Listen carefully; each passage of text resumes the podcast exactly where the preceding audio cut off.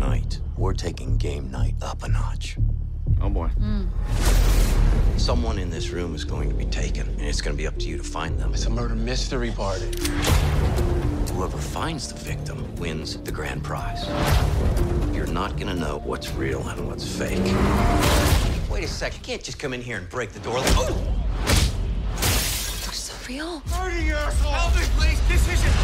Guys, make sure you get a piece of this cheese. Oh, it's just. First one that follows us gets shot. Okay, Roger that. You drive safe. It's not a joke. You people are in real danger. Is this gun real? Oh, oh, no, Andy. Oh, no, oh,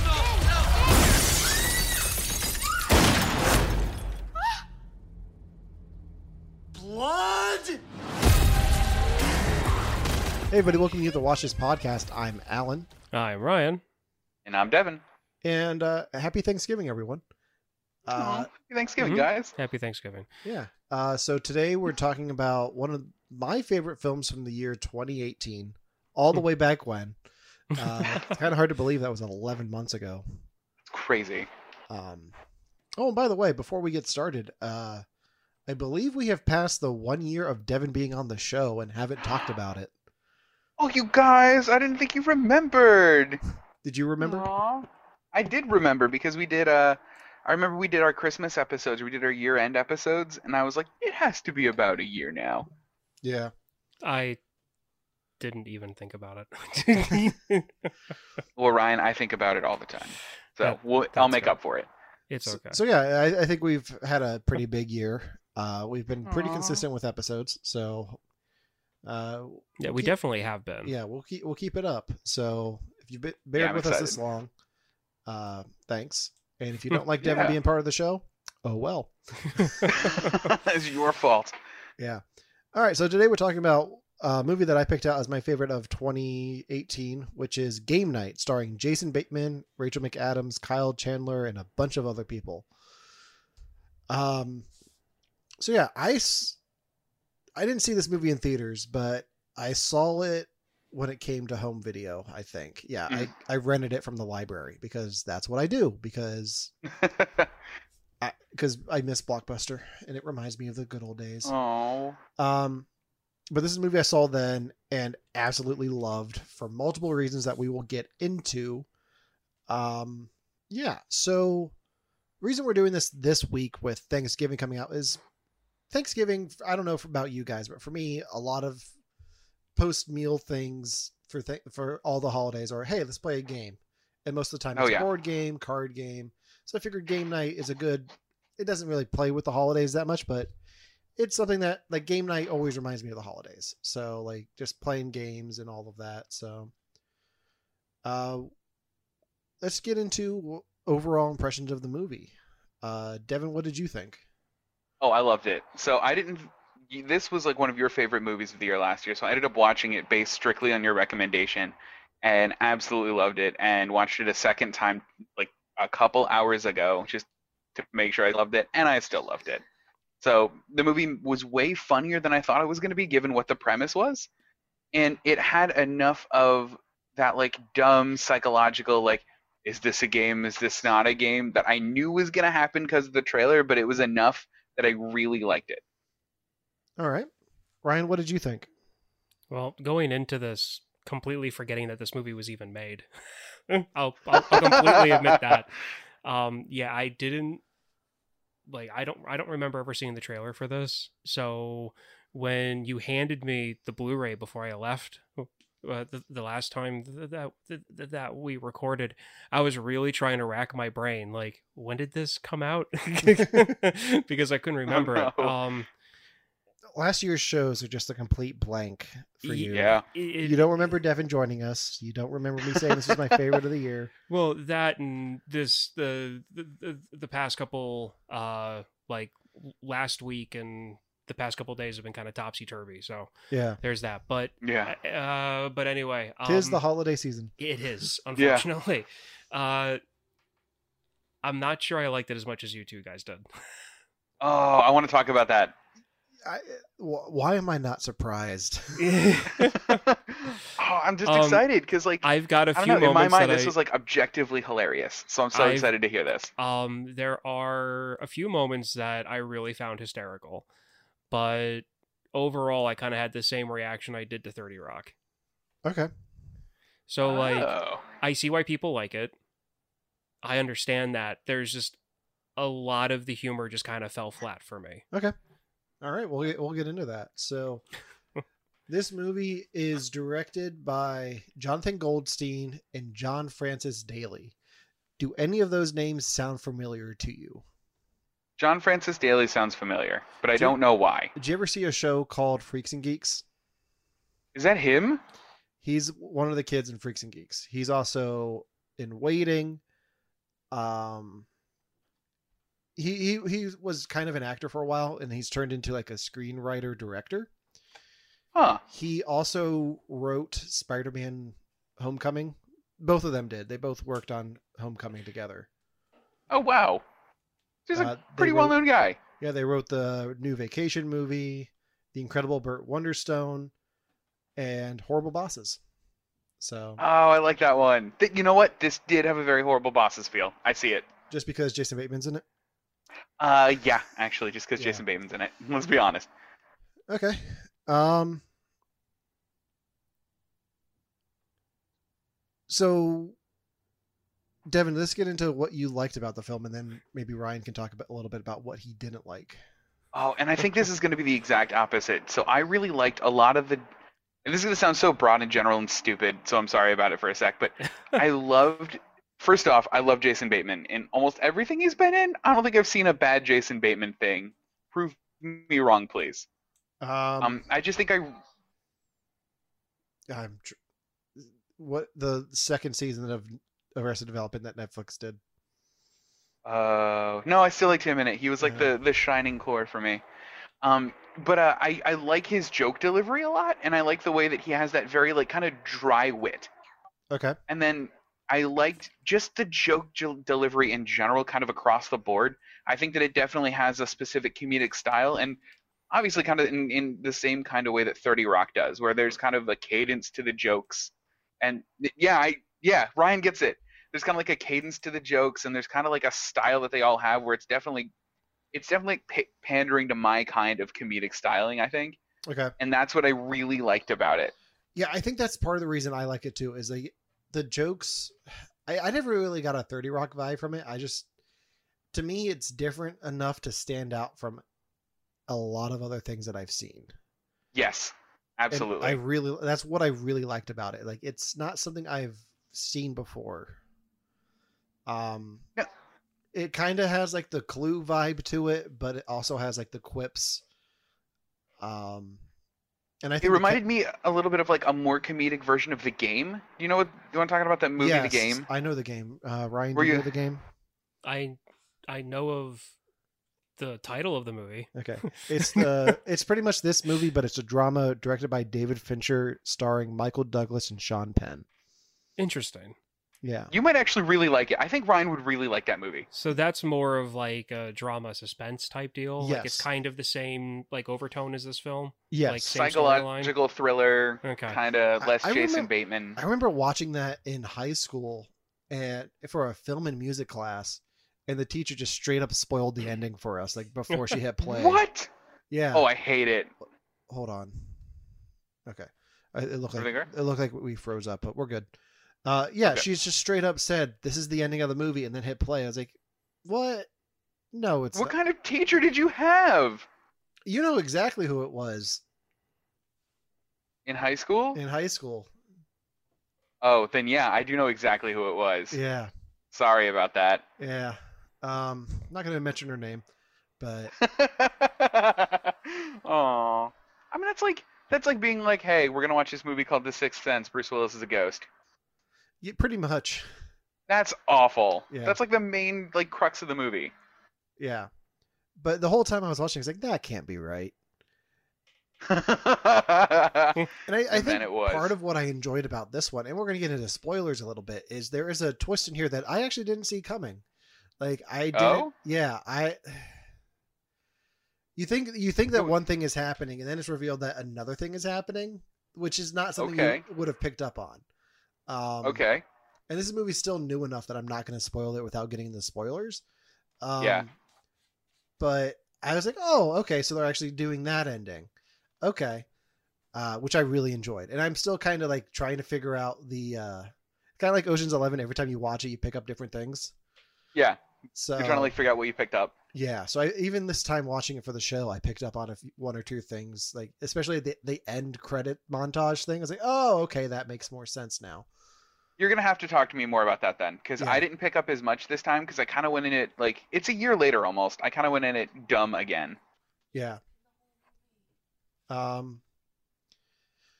I want to hear Ryan's thoughts though. Yeah. So what what did you not enjoy?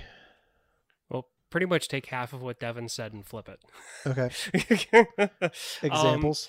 okay, it, it, the whole like the reasons why I didn't like Thirty Rock wasn't it just it, it wasn't that the jokes weren't funny. It was just the timing and the way that they were delivered and the aspect of the humor. And I know that's vague and it's a, and it's the best way that I can put it into words.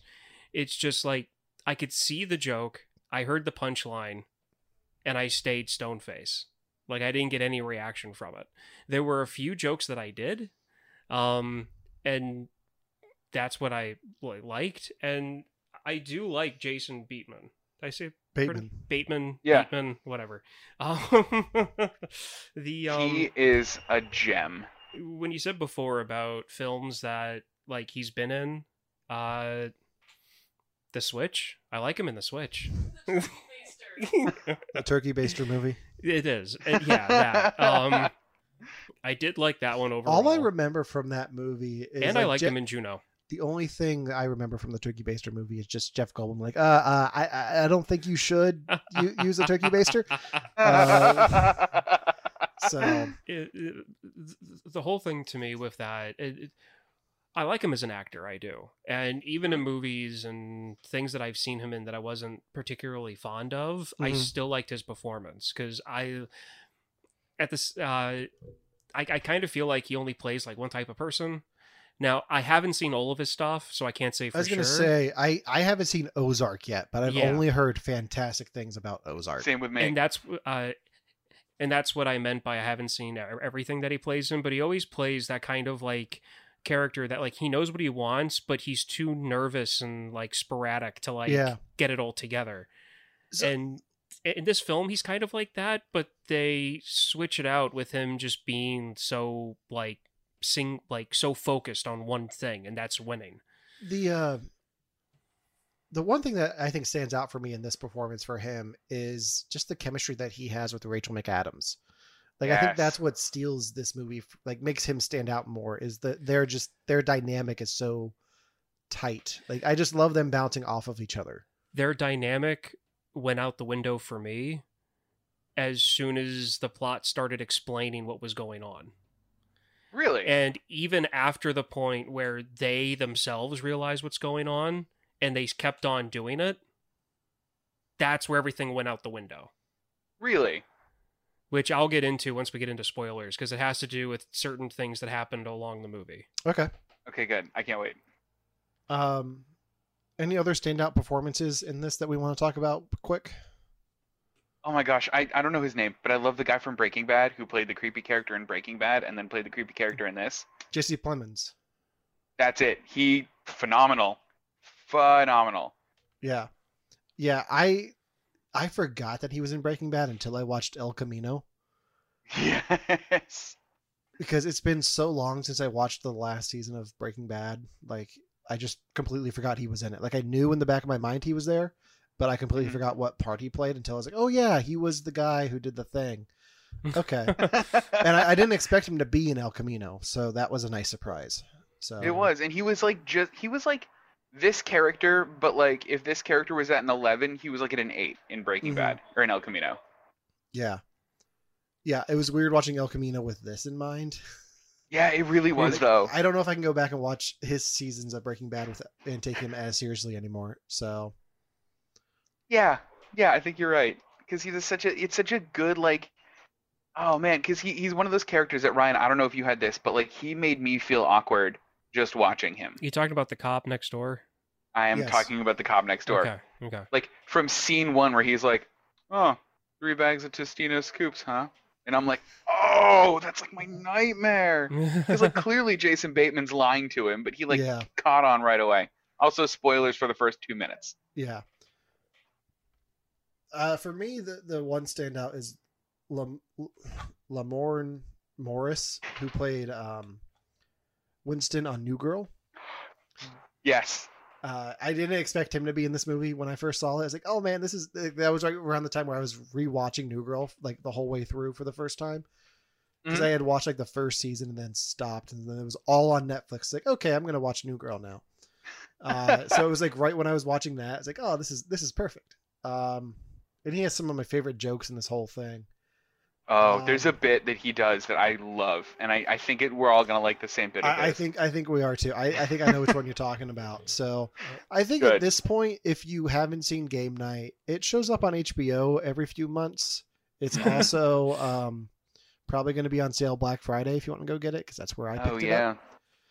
up. Um, but yeah, so we're going to get into spoilers. If you don't mind, stick with it. We'll stick with us. Uh, if you do mind, see you next week. Later, guys. Make sure to follow Well, us on stay around. Instagram and follow, and uh, like us on Facebook. and subscribe on Apple Yeah, Podcasts, that. Spotify, and Stitcher Radio. Yeah. Okay, so let's Also, we get into, YouTube, uh, but don't worry about that. so let's get into spoilers I love that Dexter was the main villain. Yes, for like five minutes. It, it's okay. there's another issue I have with that as well. We'll get to it when we start talking about the end of the movie. But yeah. So, look, okay, yeah. So it's Dexter, and then the original or the second. Um, oh shit! What was his name in X Men? Stryker.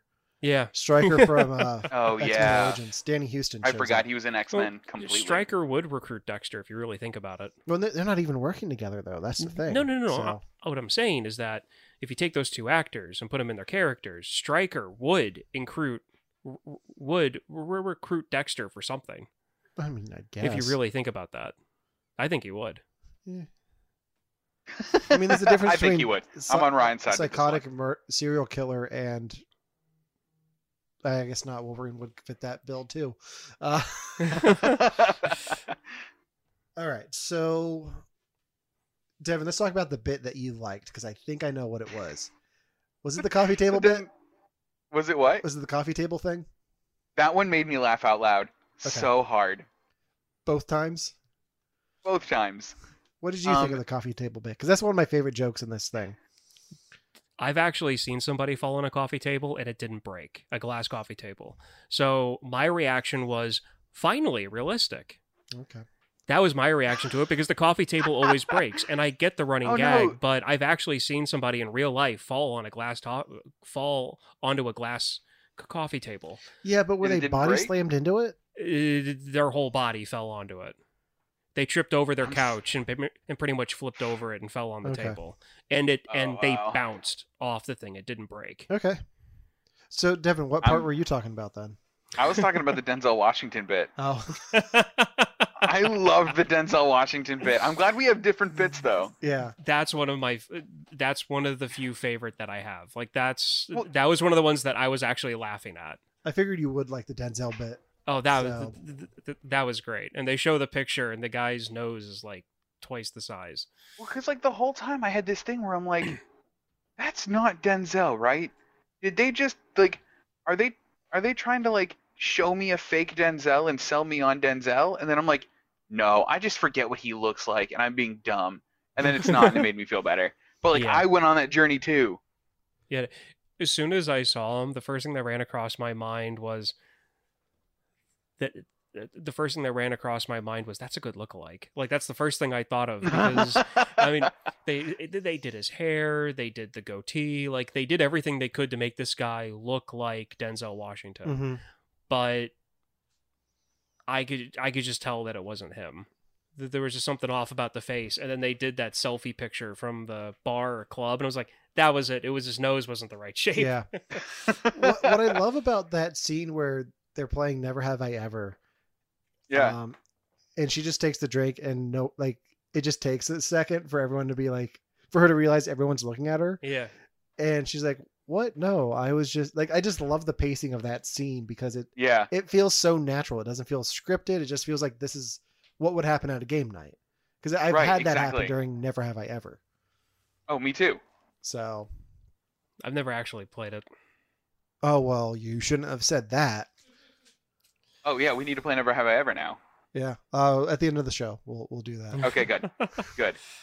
All right, so the show brought up a good question. How many people really play charades? This was like the main game they played in a lot of these like montages and a lot of these are like, all right, okay, we're playing charades. Do people play that in real life? I wish they did. Like I feel like I'd be good at charades. And then Yeah, you I feel have like I would the be too. third, and then you have the third one in the group over here, kind of looking at both of you like you guys don't. Wait, do you play charades, Ryan? Prior to moving down to this part of the state, uh, the people that Kristen went to high school with, like we would have game nights, and we'd play charades or Pictionary. Like that was like two staples to what we'd play, simply because it got people like it got people interacting. People would yell. People would say stupid things. Like those games prompt silliness Yeah. and so they're perfect whether you're drinking or not so to me the whole pictionary thing like it fits and i'm sorry you guys haven't had that experience I'm sorry. Wait. Pictionary or charades? both Okay. Yeah. You- Pictionary You were talking and about charades, charades. and then you dropped Pictionary there at the Well, end. I got it- confused for a second. pictionary and Okay. charades and pictionary Gotcha. because to me they're kind of one and the same Can can we just play charades? Like uh, at some point in our lives. For for an audio podcast, we can't do it right now. Dang it. But if somebody has a birthday party coming up, maybe we can make it happen then. Good, because I need it. Especially if Ryan's done it before, because I like ha- I don't know, I've never done it, so Yeah. See, I would I I would love to have a game night, but the time that I would have dedicated for a, a game night, I dedicate to the podcast. So, so Ryan, you talked about not liking the story after not liking uh, the relationship between the main couple after Yeah. they know what's going on. yeah Uh, what was the moment like? What about that didn't you enjoy? Um, as soon as they found the cell phone in the Mhm. dumpster across the street Uh-huh. from where the guy was being held, and they were still going off of like, oh yeah, you know, like, you know, this is still a game. They get into the bar, and to me, like. I know that both of them are very like strong-headed and they want to win and they've got um like the one main character like you have his need to like outdo his brother. So like that's kind of blinding them a little bit and i understand that. Mhm. but there's just something in the back of my head's like it stopped being funny to me because it was just how? How can they still think they're playing a game? I think and I feel like even though it's a comedy, it's a movie, and I know this it's it's one of those things where it's like the rational side of me, the way that the movie is shot to be kind of realistic and with kind of humor they're doing, it it, it didn't like that part is where it kind of started to lose me. okay. Hmm. I wonder, and Devon, I- I'm curious to hear what your thoughts are on this. I Yeah. wonder if because you and I have seen the game with Michael Douglas, that it seems more believable to us because of this kind of situation, that kind of game. I think you're right because I think I think I understand Ryan's point. Yeah, Because the game like they framed it as like, oh, rich people are just you know, they're just doing crazy stuff because they're rich. Wouldn't it be weird if it was like a crazy real life game? But then like I don't know, I, I feel like when I heard that I was like, oh the game. Okay, it's like that movie The Game, this is gonna be like that. And then everything that's gonna happen is gonna have that weird is it, isn't it kind of thing to it. But I can see how like if all the prep work you were given beforehand was like, Ugh, sometimes rich people are crazy, then like I I don't know, I yeah, I can see where Ryan's coming from. But I think you're right. I think I was primed for it. okay, So Okay. Yeah. yeah, I mean, Well, no, and- it's- yeah, that and this kind of gets into my thing about comedies, and and I've said it before. Like my what I find funny tends to be older, like stuff from like the mid to late seventies through the eighties into the early to mid nineties. and sometimes even the late 90s. Like that's my like group for like comedy Mhm. and the writers that were out at the time and the comedians and the comedic actors. Like that's more of like my niche. Since like high school, it's very rare for me to find a modern comedy that I actually enjoy anymore. Like I think the wow. last real like I think the last modern comedy that I actually was like, yeah, no, this is really good. I can watch this a- uh, um a lot would have been Hangover. Like that was Really? the last like modern ish comedy that I actually really enjoyed Okay. that I can remember at the moment.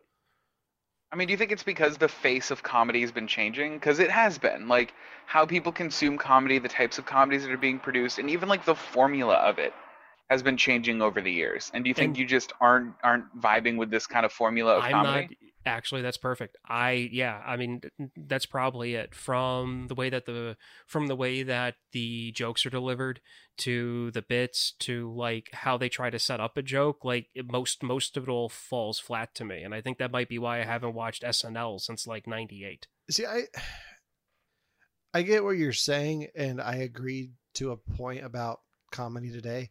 I don't think this fits the the modern, like the typical template of a modern day comedy, though. Like, I feel like there's enough going on here that's different that it just breaks that mold a little bit. And I think You see- that's part of what I enjoy about it. The thing is Sure. It is different. You're right. But the problem is that that overlying humor that they're using is still the same. They just kind of throw it out uh, a little bit differently. I I also think that if you take the comedy aspect out of this, there's still a intriguing journey for these characters to go Oh, on. no, no. so Yeah, no, and I, I completely I completely agree with that. If this was more of like, hey, it's a bunch of friends, they like to have fun. The beginning of the movie is kind of jokey, but then they realize change it up a little bit. The real kidnappers come in. They base they almost kill the actor. They beat up the brother. They take the brother. They're still, you know, on the couch just joking and talking. That that I was fine with. I found that humorous.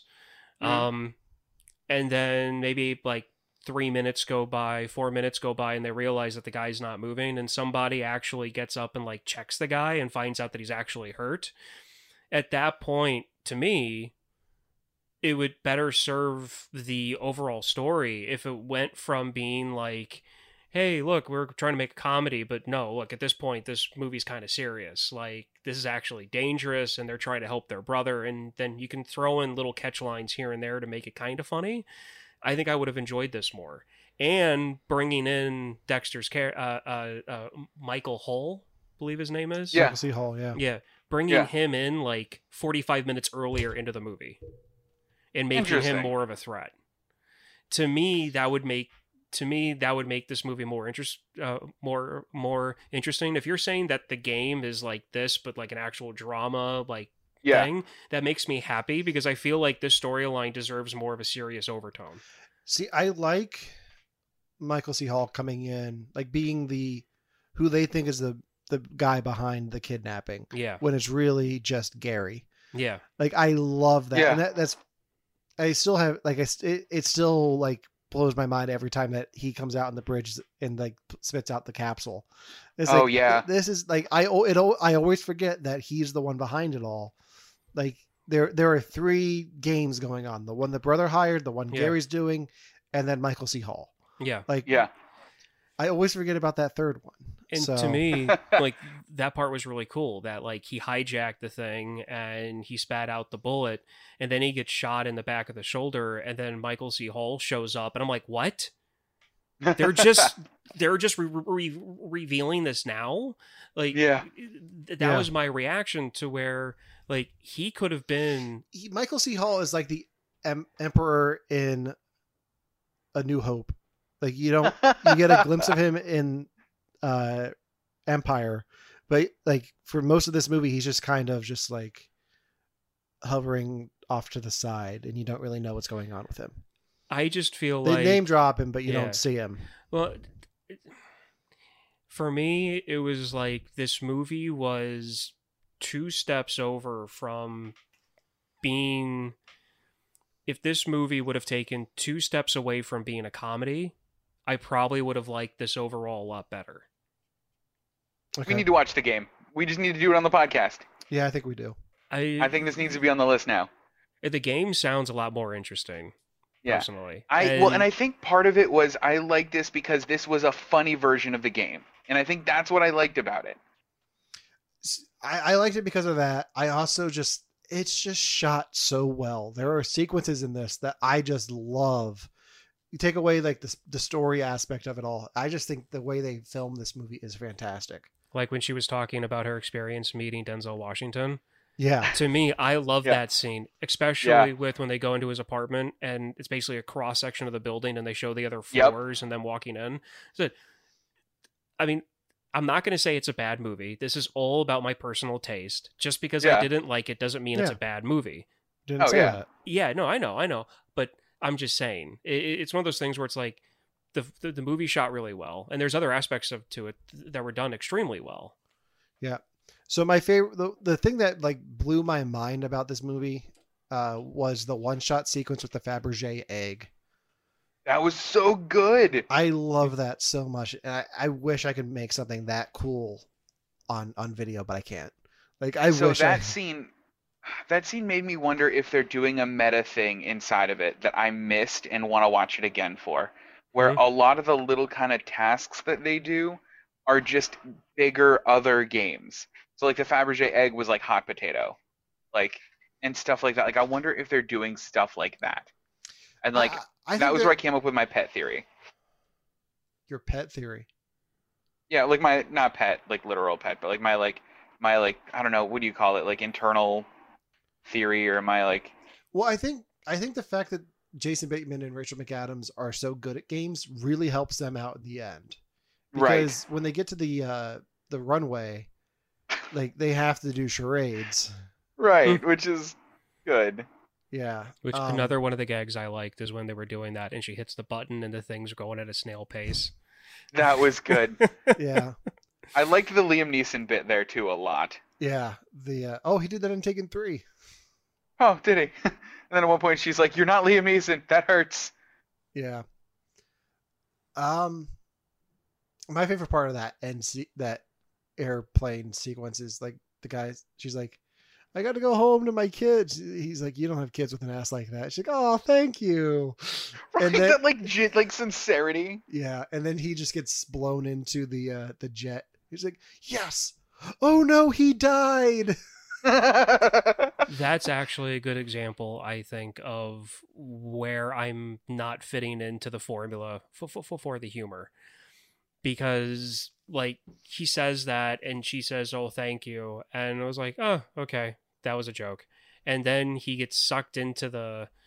Uh, he gets sucked into the uh, into the window and the, well, not into the engine, and she goes, "Oh, he died." And like I, I seriously thought to myself, oh, that was the punchline.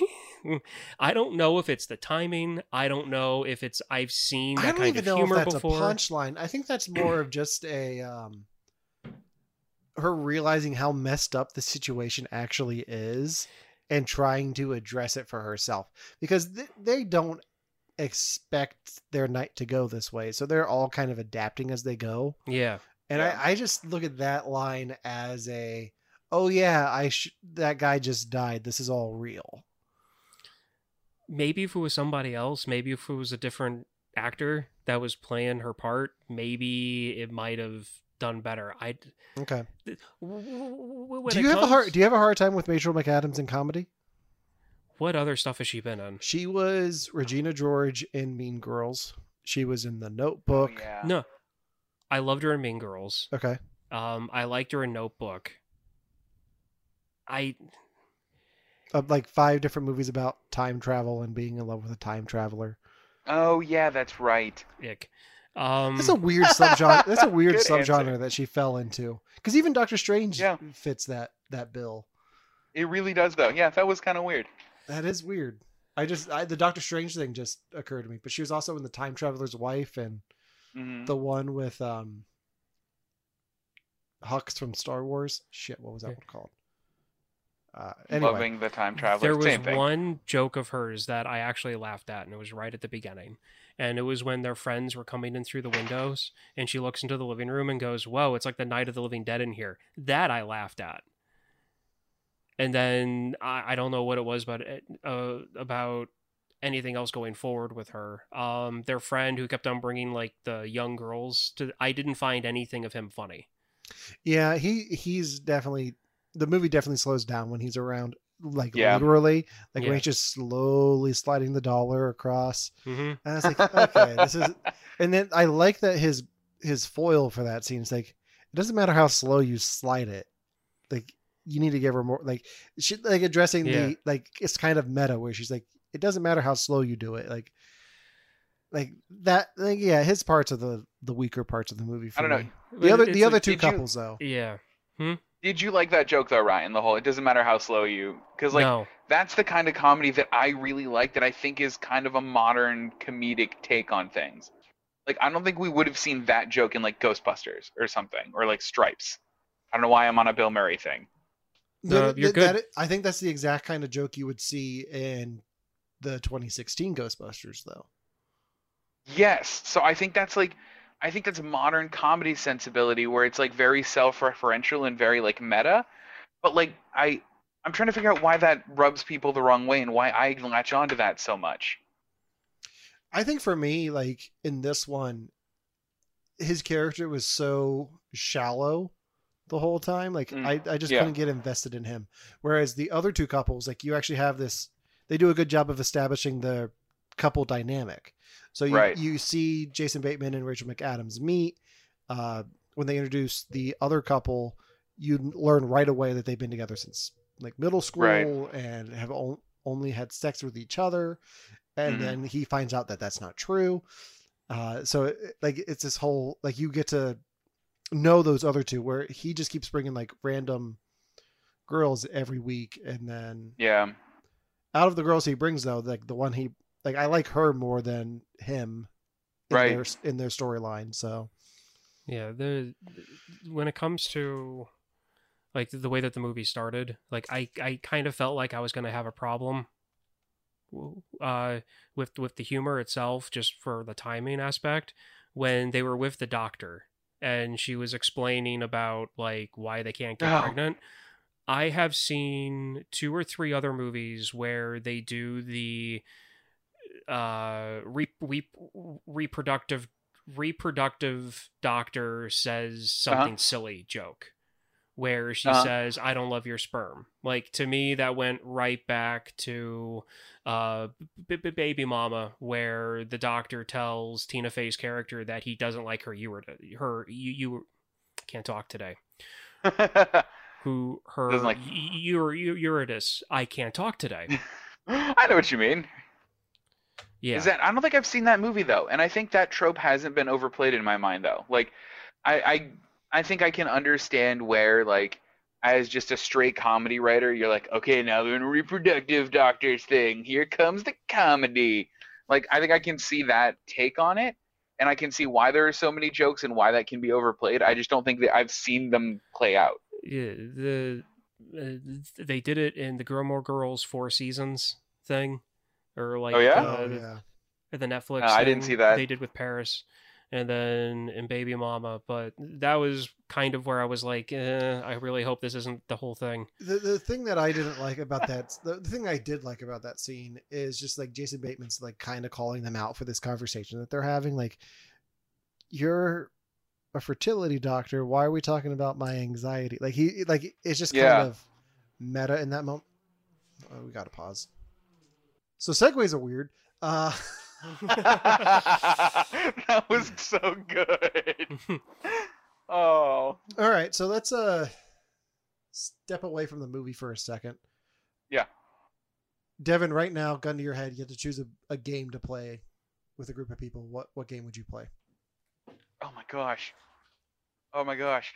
Oh no, this is such a hard. Okay, so background for me is why this is such a hard question because I have a board. I have a, a board game closet that is full from bottom to top of board games. So ow, but probably pandemic. Pandemic. That's Pandemic. what I keep seeing at the store. I really want to play that. I love it, guys. Guys, we're playing it. All right. Bring it. First charade, then pandemic. We're doing Okay. it. Uh, Ryan, how about you? The thing is, it's really hard for me to answer this because I've seen so many games on the shelves that I really want to play because they sound amazing, but I haven't. Um, but I really liked the like haunted house game that you guys have. Betrayal at House on the Hill. Yeah, I really I like that. one. I really like that setup, but going but going with more like the like classic party games type stuff Mhm. like they showed in the movie, I would have to say charades. Okay. I, Oh. I played Betrayal at House on the Hill over the weekend, and we almost beat the the traitor. Almost had him. Oh, that's always so like. Ah. What was fantastic though was it was my cousin who was the traitor, and he's never played Yeah? the game before, so we just kind of sent him off to a room, and like I kind of helped him a little bit, Yeah. but he was still able to beat us, like just from the luck of it. Like it was fantastic. Wow.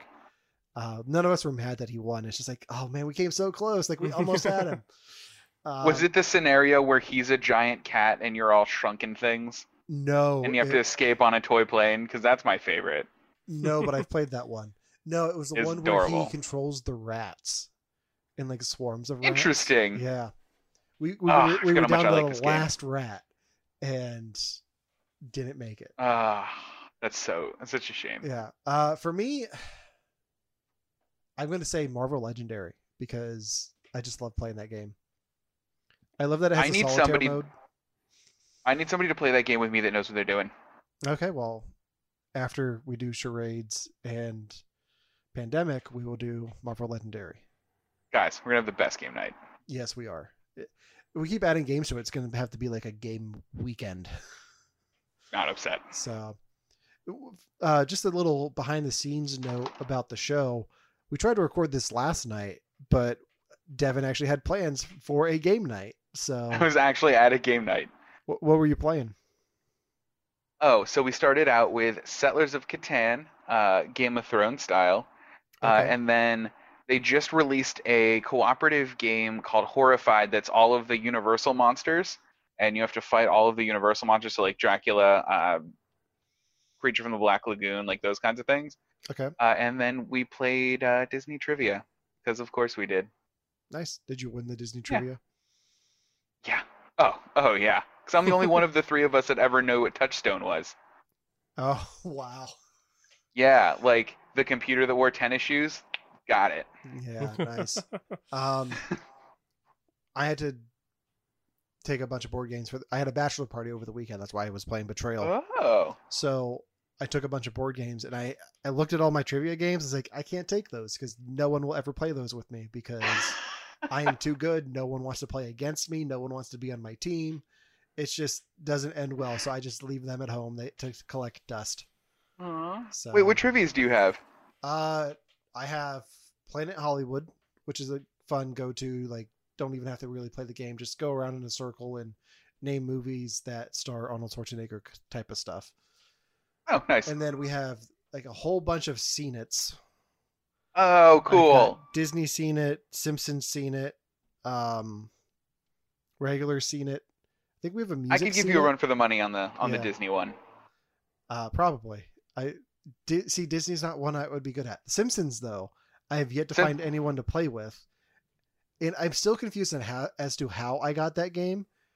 Um, It was my wife's grandmother's, and we don't know why she had it,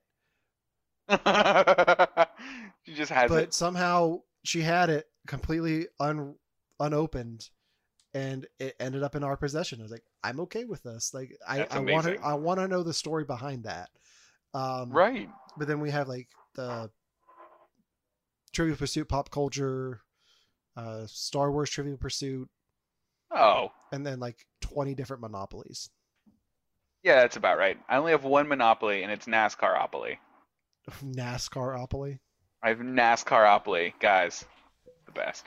Ryan, have you picked up the Shippensburg-opoly that they have at Walmart? no, but I have the Lehigh Valleyopoly. Okay. Oh, I, ha- I that's had, adorable. I had Penn Stateopoly when I was growing up. Uh, I I wish I had it again, but I don't. I'm really hoping Aw. that my family just listens to this and like writes down things for Christmas for me. Like, he says he wants this. well, I I'm we've been dropping like we've been trying to get Settlers of Catan for a while because that's just one that we want to play, we just don't have. So, Oh, that, um, but yeah, we have like way too many monopolies. I for I forgot how many we had. I looked. I was like, oh yeah, we have Back to the Future Monopoly and Star Trek Next Gen Monopoly. and it's all the same game. Yeah, it really is. Yeah. Um, Unfortunately. Did you guys hear about the ironic versions of the board games that just came out? no. Like, Mhm. uh, they came out with a, a Monopoly uh, Millennial Edition, and it says, "Forget retail, you can't afford it anyway." Like that's Oh, I the did I remember tagline of seeing it. That. I heard about that one. Yeah. Yeah, and there's the game of life where uh, you start out and instead of like getting a job and going to college, you go to college, but then you get strapped with student debt as like the first thing you do in the game. Which like, hooray, but also kind of fuck you, Parker Brothers. Yeah. Is it Parker Brothers or M- Milton Bradley? Oh, it might be Milton Bradley. Parker Brothers might do the one the the one that popped, and they might do uh um Operation. I feel like they, like all. I feel like one of them bought out the other. That makes sense. You I- know what? I- I, I I, can get behind that. Yeah. Um. Head canon. It's happening. So. Trying to think what else we want to talk about. Anything else from the movie? you know what? Do you know what really tickles me about all of this? And I don't. I know that we've probably beat this to death, but now I'm just so curious about what, what this like, why comedy or what has changed about comedy over the years that Ryan finds so unappealing, but I find so appealing. And I think even my tastes have changed. So like, I used to think, and this might be like, whatever. I used to think that like, Superbad and like the kind of stoner movie genre, like um, Pineapple Express. I used to think those were the funniest movies in the world. And I went back and watched, I think, Pineapple Express like a couple months ago. I can't do it. It's not funny to me anymore. And I don't know what I loved about it and how my tastes changed. And part of me thinks like, oh, I'm growing up and drugs just aren't funny. But like, I think our collective consciousness is is changed with with comedy. I I think it's. It might have to do with age, like You think so? possibly. I- I don't know. I think it depends on what you expose yourself to as well. Yeah. So like if if Ryan hasn't watched SNL since Chris Farley died, well, I mean, okay, so like 1999, 2000, like my senior, not my senior, like my freshman, sophomore years of high school. So like 2000, 2001, 2001 to 2002. Was it 2000? Yeah. Um, whenever I try to go back and watch SNL, like it's not, I don't find the skits funny. Um, m- maybe like once every couple weeks, there's maybe a skit that like I do find entertaining, but most of the time I don't. I think the big problem with SNL right now is it's like we live in such a political era that I just I I don't want to laugh at Trump anymore. Like it's Yeah. You just it's, it's hard. It's hard to watch. It it's no, I don't want to say it's too political because that's it's always been political, but it's just tiring at this point. Yeah, but it's one of those things where it's like I've been like that with SNL since like Mhm. 2003, 2002. yeah. I I think the biggest thing with SNL is they have standouts in the cast. Like Kate McKinnon right now is fantastic in pretty much every sketch she's in. Um, Kenan Thompson has has been there forever, and he's still knocking it out of the park. Yeah. Um, and I, I, I think we're in a weird era where the people who were in those comedies that you were talking about before, Devon, like Superbad and Pineapple Express, have gone on and they're like doing serious stuff. Like they're they've stepping away from comedy and knocking it out of the park with like stuff on HBO, like um yeah. Like Bill Hader on Barry and Yeah. uh, Danny McBride with The Righteous Gemstones and Vice Principals. Like there, there's comedy aspects to both of those shows, but they're also just more dramatic. Yeah. Well, and so I don't know if any of you listen to Dax Shepard's podcast at all, but Yes. I love it. Um, and he talks a little bit about this in some of his episodes, where how we consume comedy has changed really a lot in the past couple of years, to the point where comedy movies seem like a riskier venture than they ever used to be, because Yeah. comedy nowadays is consumed very short, very controlled bursts. It's I throw open Reddit on my phone, I open up Snapchat, like I get that like five to ten seconds of comedy and I'm gone.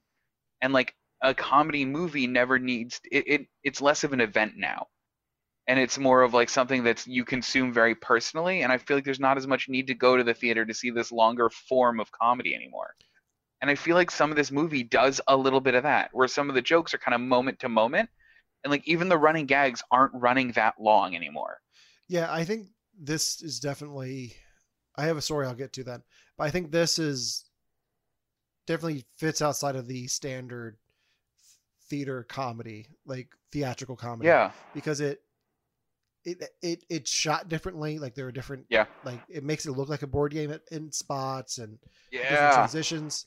Um, so there's more to see there there than just the comedy. There's this twist and turns in the story. There's the way it's shot, and I think the performances are much more than what you would see in.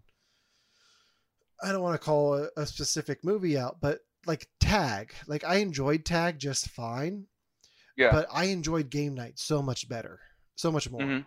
uh, because there's more there. Like Tag just seemed like it was bit after bit after bit, and it was Uh-huh. like just nonstop comedy. And the funniest part of Tag was the the end credits, which I won't get into if you guys haven't seen it. But No, I haven't, my wife I is really looking at me nodding, like, "Yeah, that, that was the best part." I really need to see that now. Um, but yeah, I like. I think that fits more the standard what we're talking about, like theatrical Yeah. um, comedy thing. But and I saw that in the theaters. And I was like, eh, okay. I didn't need to see this in theaters, but okay, we did. Um, Right. Whereas game night, like I watched it at home. Like this is a perfect movie to just throw on HBO and just enjoy the, for the evening. yeah. So It- it- it's uh, okay. Go ahead, Ryan. Uh, uh, like when I was growing up, uh, my dad was a big fan of Steve Martin and Mel Brooks. Mm-hmm. So that's what I was exposed to. They had tapes of old SNL from when they were on. And then you throw Ghostbusters in there with Bill Murray and then what he's done throughout his career. Um like and then you've got comedies from the 70s uh like Harold and Maude. And that's like that's more of the range of like humor when it comes to movies um that like I'm more of a fan of. And that's kind of why like Demolition Man the humor in that like really got me because that because that was born from that environment because that's still very early 90s you've got you know like those comic minds from the late 70s and 80s and you've got a lot of these modern comedies are written by people who were inspired by those writers Mhm. and those performers. So I feel like I'm not a fan of what humor has. I'm not a fan of the humor that's been inspired by those b- b- uh, b- b- by those people. I like the original source material. Okay. If that's another way of saying it. he, I'm gonna I'm just throwing this theory out there. Do you think that you say you let's take Steve Martin for example? Yeah. Well, name a Steve Martin movie. That- Man with two brains. Okay. Do you think that something like looking at that compared to Game Night, you lose something in the ensemble cast for a comedy? Whereas a Steve Martin movie, it's a Steve Martin movie, and he's the one doing the like, or, or Jim Carrey movie. Like, yeah. like he's the main focus of the comedy. But then you have something like Game Night where it's split among the ensemble of six people. See, the thing is, I like The Hangover. But even then, Mm, that's I've- just three people. Okay. So I might not. I- I may not be a fan of when they split up the humor too much. Maybe I just like one or two people, or maybe three at the max, sharing the time for humor. When you split it up between eight people, that might be the problem. Because the argument can be made that the main focus for comedy in The Hangover is just Zach Galifianakis. Kinda. I can. because- yeah, I'm kind of there with you, man. Yeah, but I'm not a big fan of him. I like the other guys. I like I like all of the I like all of the Dennis jokes. I I, I love the fact that you have the one guy who's trying to fix everything, who, who was the school teacher. Like the Zach is is Galifianakis character. Like I've tried watching his thing, like him between two ferns. Like I've tried watching that stuff, Oh, and I'm not a fan of awkward humor. Yeah. oh man, we are very different. So, I mean, when it comes to humor, it's so Well, I- subjective. okay, so let's look at the Hangover then, because each three, the three of those are three different styles of comedy. Yeah. And It's Mhm. been a while, so you got Zach Galifianakis, the the Alan character, being like the goofball, hmm Yeah, out there Awkward. comedy. yeah. And then you have Ed Helms. I, I- how would you describe Ed Helms' comedy in that? Like just kind of He's a little bit more reactive? slapsticky, right? Okay. Who is he in that? He's the guy from the He's the one that loses a tooth. He's the one that loses the tooth. and sings Yeah. the song about uh, he's the, Halle the, the Berry's dentist. Catwoman suit. He, he- yeah, he- he- Yeah. he's the dentist. He- he- His uh, his yeah, his style of humor was more reactionary. Um, it was him just reacting to stuff and either either like going overblown on it, and then like halfway through the movie, he's just like, whatever, that's fine. This is what's going on. I'm. I, and, and I'm just gonna roll with it, and then that added its own humor to it as well. And then you had the other guy, uh, the school teacher. I forget his name. Bradley Cooper. Bradley Cooper. Yeah. And then you and then you had the humor with him was that he was just trying to fix everything. Yeah, he's kind of the straight man. Yeah. Yeah. And I mean I when it So- comes to movies, I just might like a simple formula. Yeah, so that that the, Sure. they splitting it up between those three, you get like the Three Stooges, Marx Brothers Yeah. type thing, where each one have has Right. their own different thing. hmm It, I can't really do that for game night. Like I can't really say, oh, this is the slapsticky, this is the the bizarre comedy one. Like like it, it's kind it's They kind all of kind of more have the same humor. Yeah. Yeah. Yeah. Does that make any That's sense? interesting. That- No, no, no, it does. Yeah. And that kind of plays into two jokes actually that I would be a perfect example. Usually um the scene they did outside of the drugstore where she's trying to like get the bullet out and they realize that Yeah. it went through and the whole bone and then pretending to like wanting to stop puking. Normally Yeah. I would find that hysterical.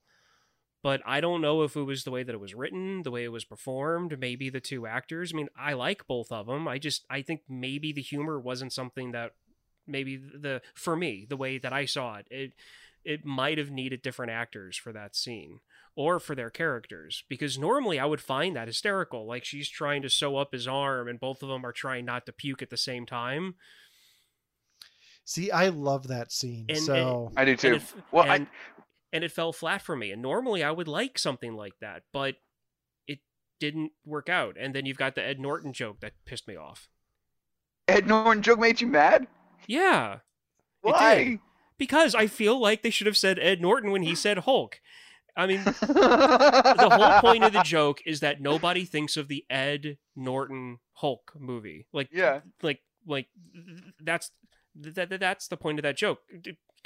I think the Ed Norton Hulk movie is the best one ever made, personally, and, and I know a ton of people who feel the same way. So I feel like instead of Ed Norton, it should have been the first actor in that Hulk movie that was made back in like 2006 or something. Like I feel like it should have been his name on that card, not Ed Norton. He's too good of an actor for that. um I, I love how I, I love that that part triggered you. That actually is one of my favorite hot takes from this movie. Thank you, Ryan. What's great about the Ed Norton thing is, yes, you're right. They should have gotten it sooner Yeah. than they did, but And it's, for- it's the whole like him being intimidated by his brother thing. Like that's why he, that's why his sperm don't work. Like, um, yes, Ed Norton's Hulk is the best individual Hulk Yeah. movie. I will give you that. And Yeah. I get that that's kind of the joke that they're trying to play at. And I understand that he's really frustrated because his brother's there and he's trying to overplay it. But for how competitive that group of people are, like, I feel should- like the they should have question should have been a certain, like, maybe a little bit harder, especially with how gamer they make these people out to be. Yeah, I Yeah, did I get that. love the bit where he's in the neighbor's bedroom and he's dripping blood on his dog and he's Oh, trying yeah. to clean it. he couldn't stop laughing throughout the entire because as soon as he as soon as they showed the uh, blood spot on the bottom of the Yeah. sleeve, I knew it was like the dog's gonna come in. The dog's gonna come in. It's gonna and he's gonna and he's gonna spray everything. Yeah. No, I really like that. Yeah. So, yeah, I think not to beat the comedy thing with a dead horse, but here's my last thing that I've been thinking of the whole time. I think it's the self-referential comedy that I like the most. I think it's reflective more of today's society where we kind of take a step back and think like, what are we really doing here? And I think that's some of the comedy I appreciate the most about this. Like with the whole like, oh no, he died. Like where like that was grounded in her being like, hold on, this is really what's happening. In a lot of the same way that like like oh the the opening of what was it episode seven of Star Wars where Poe was like who talks first I talk first you talk first how does this work yeah. like where some people said that really took him out of the movie I loved it because it just felt modern I guess I don't know and, I and, thing is- and I like that too, but they only did it Yeah. once. yes it wasn't the whole thing and I it's kind of like having like a PG-13 movie where they can only use one swear word or like they can only use like the F word once and they have Yeah. to place it at like the right spot. To me, that type of humor works when you do it maybe like once or twice, unless Mm. you're doing something like a Ferris Bueller's Day Off and you make the fourth wall breaking more of a thing straight from the beginning. I, but still, Yeah, I guess I, I'm, I'm stuck on the Star Wars point there. Um, they really didn't do that anywhere else in that movie, did they?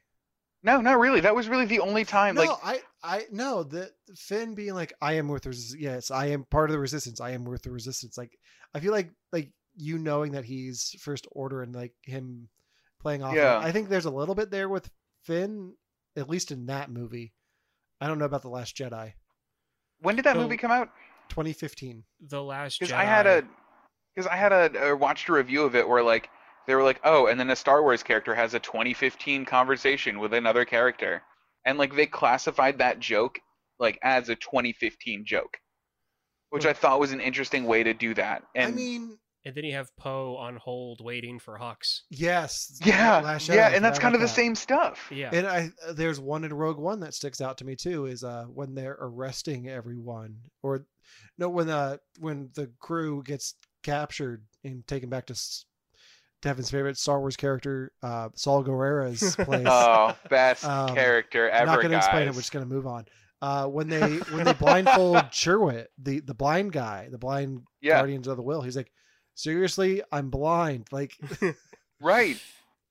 um, And it's like the same kind of thing. And like I think Marvel movies are guilty of that all the time too, Oh, where they'll have like I the think one. I think part of the reason that humor has become so prevalent today is because of the Marvel movies. Yeah. And I think Well- it work like it works in the Marvel films because they are based off of this world set like based off of Iron Man. But when Yeah. you had them try to do that in some of the X-Men stuff or in Star Trek, it doesn't work. Is it just because it does it doesn't fit in universe really?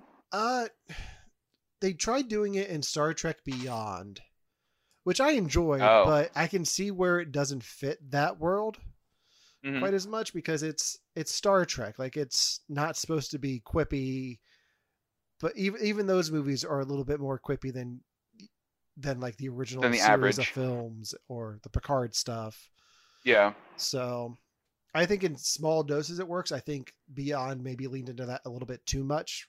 L- It was Sure. a little bit too Marvelized for most Star Trek audiences, if that makes sense. Which Beyond? Star Trek Beyond, the third one with Chris Pine and Zach Quinto. They're on a planet. That's all I remember. They play Is this with the original cast? This is with the J.J. Abrams cast. Oh, I haven't seen the third one yet. Okay. Oh. I haven't seen the that's third one. That's that's Yeah. the third one. Okay, yeah, I, I haven't seen that one yet. Okay. I'm gonna get on my old man rant. I'm a little bit sick of the quippy the quippy jokes mixed with an old timey song to get us to get like our parents and us to go see a movie together. I'm a little sick of that formula. Marvel did it, and I think Marvel should be the only one to do it. Hmm? But like, you know, so like they the Suicide Squad trailer Oh God. was was what well what like Bohemian classic Rhapsody. yeah it was Bohemian Rhapsody with like Will Smith being quippy and like that was the trailer and then like that was just the irreverent tone we were going for with this one but like I, it just it feels copy pasted from other better things. Uh, don't get me started on Suicide Squad. Like, Well, I just mean that as we're, a we're, trend. we're gonna like- dedicate a whole episode to Suicide Squad in February because somebody hasn't seen it yet. what? Yeah, and I wouldn't do it if it wasn't for the Harley Quinn movie coming out, the Birds of Prey. There's so much Kind- we have to talk about that movie, though. Yeah. Um. Yeah. Yeah, I, I'm But- excited for that conversation. Yeah, I'm making you watch Suicide Squad. I'm sorry. Who knows? I might end up liking it. Who, whatever. I, I I, love that mentality. Keep that. Yeah. Harness it. there, there, there's there's good things to talk about in it, and then There there's are. Jared Leto. Guys. It, it would it will be interesting to watch that in a post Joaquin Phoenix Joker world. I agree. Where there's not like that, is this what the Joker's going to be from now on? Like Yeah. in the back of my mind? Um, I don't know if I have anything else. I don't. I love this movie. I liked it a lot. Um, it. I'm. I'm seriously gonna like after we sign off of this. I'm gonna like brood about why comedy's changing and what happened to it. This is like my thing now. Yeah, and I, I think like you talked about how like the Dax Shepard thing and how it's consumed differently. Like I think even like comedians are trying to adapt. Like look at the Tonight Show now from when Yeah. Jimmy Fallon first took it over. Like it's completely different. It's all game Yeah. shows and viral bits that will be on YouTube. Conan redid his whole show to a half hour format, which works fantastically. Like I love the new Conan. Yeah. Um even Colbert Colbert's kind of been like the, the one holdout, but he's gone more political. Oh yeah, he has. Um so yeah, I definitely think like comedy's in a weird spot right now. And we're the ones to figure out why.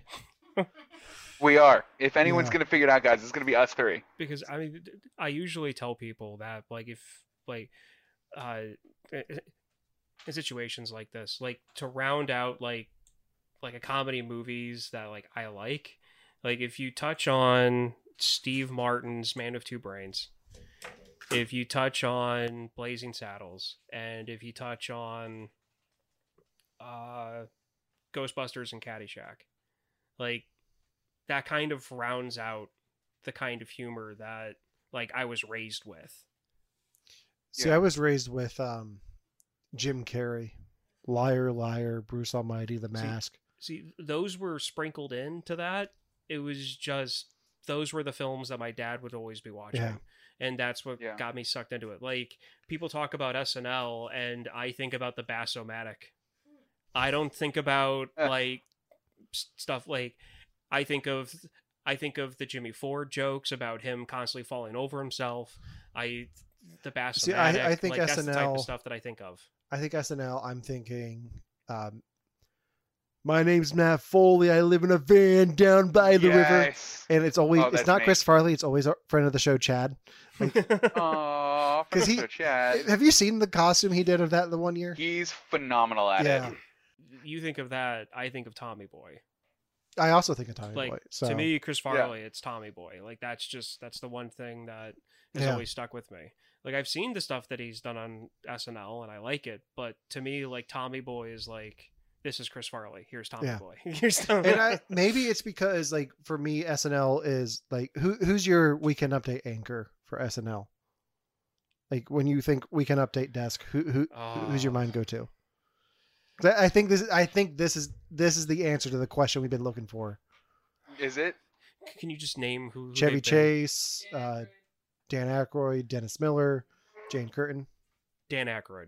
Okay, for me, Tina Fey. Tina Fey, Amy Poehler, Jimmy Fallon, Seth Yeah. Meyers. Like that. That those are the Yeah. ones that I started watching. So, yeah, I Norm, mean, Norm. I wasn't. I didn't really watch SNL when Norm Macdonald was. Like, No, I, I didn't either. but no, I think, yeah and I think you look at like something like Thirty Rock, and you don't appreciate that kind of humor. yeah Yeah. that's because yeah I'm curious That's how like you kind think. of humor. I'm curious how you feel about the show Soul Man. Soul man I don't know it was that a, one. It was a sitcom that Dan. Ack- It was a deep pool. I'm. s- I'm Good surprised that I. you. D- Dan Aykroyd had a show where he played a minister, Ooh, I would love to watch that. Wow.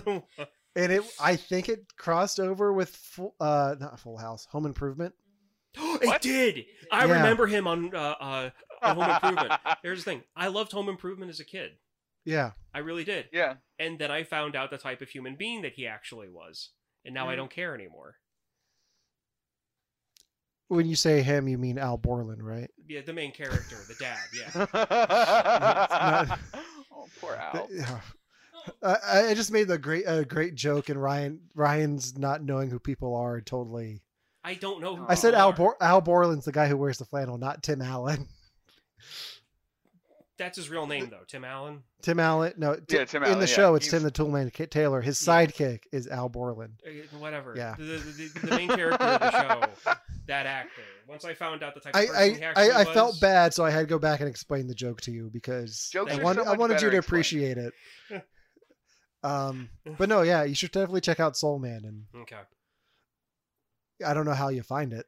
Uh, there's probably clips on YouTube Yeah. or something that have Oh, I'm sure there is. pirated. Devon, how about you? What's who's your SNL weekend update? Yeah, this is gonna be real disappointing. I never watched Weekend Update. I think of, like, if I think of any anchor, it's going to be what's his name, Seth Meyer. Seth Meyers. Okay. But yeah, Seth Meyers. He's like the clips? only person I think of when I do it because I think I've like seen him do it like twice, but that's that- really it. Is that just because you watch the Stefon bits? That's exactly it. Because Yeah. I watch the Stefon bits. Stefon's funny. I Stefon's fine, yeah. There's there's maybe like two or three bits that I've ever seen. Like I think my funniest one of him is when he was talking about some nightclub. He's probably done it a, a dozen times. That but- narrows it down. Yeah, I know, I know. He's probably done it a thousand times, but What's weird is if you watch the very first sketch that they did Stefon with, it's Uh-huh. like Stefon and his brother, played by Ben Affleck, pitching a screenplay. okay. Oh my gosh. It's really weird. It just hit me. I know about when I stopped watching SNL. When? It was when people were really big on judging you if you watched SNL or Mad TV. Oh, Oh, where that divide happened and they're like, ooh, Mad TV's the better one. It was around that time that SNL kind of changed in the humor aspect, and I stopped watching. okay. Interesting. It just I just can see that. It just hit me now. That's, in- that's interesting. So right Yeah. around the turn of the century. Yeah. God, that made me sound old. Yeah, that sounded really old. Yeah. Yeah. Yeah. I mean, I always like I always like both of them. Like I would yeah. between the two, I'd probably watch SNL. But if like Mad TV was on like in the afternoon, I'd I'd check it out. I've got Like the I like first- Will Sass, Will Sasso, uh, Keen Peel were good on there. Yeah. Um, I've got the, the, first. what, what what's the little boy's name? Stuart. Stewart. Yeah. Yeah. Yeah, and then you've got In Living Color, which I've got the first two seasons of on DVD. I've never seen that. Oh man, we'll- we'll have to send you a. Have you seen any of In Living Color? Never. I, I don't think I could even like picture what it is. Oh man, Wait, That oh my god, it's where Jim Carrey got noticed for the first time. Really. Really? his safety character. His Uh, first skit, I believe, was the one where he shoved his hand in a meat grinder to prove to the person working there that it was dangerous. Wow. And then uh, Jim Carrey being Vanilla Ice. Mm-hmm. what? Yeah. The the group chat's gonna gr- blow up with Living Color sketches. So Good. I can't wait. all right. So I think that does it for our game night episode. Yeah. Uh, tune in next week where we start off our holiday month of December. Because guys, there's some holidays in December. Just Don't know. Don't know if you knew that. Um, Again, if I had a dollar for every time Allen made a joke about something like that. yeah, but you don't. know so what? you're still broke as fuck. Yeah, true. Very Very true. I feel your pain, Ryan. Just remember, you're doing better than me. yeah. Um, Oh. yeah. So next week we're gonna start talking about holiday films. I think the Yes. first one we're gonna do is a bit of a stretch, but I'm told that it takes place during the holiday season, so we're doing it. I've never seen Rocky, guys. So Oh yeah. The first Yeah, this one fits. the first one, takes place around the, Christmas. yeah. I Yeah. know there's scenes of snow, but Supposedly, from what I understand, and it could be completely wrong, but it, the whole thing, like the fight, takes place on New Year's, and like their first date's at Thanksgiving. Uh, Okay, I, I, that that's hey, I don't that know. qualifies. That qualifies. It, yeah, so I'm just taking this word from the other podcast that I listen to, and we're going with it. So, I'm all right with it. Yeah. That So, works. so for you have to watch this podcast. I'm Allen, I'm Ryan. And I'm Deb. and we'll see you next week. Homie, don't play that. Tell me when will you be mine? Tell me quando, quando, quando we can share a love divine.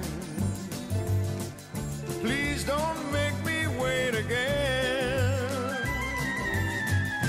When will you say yes to me?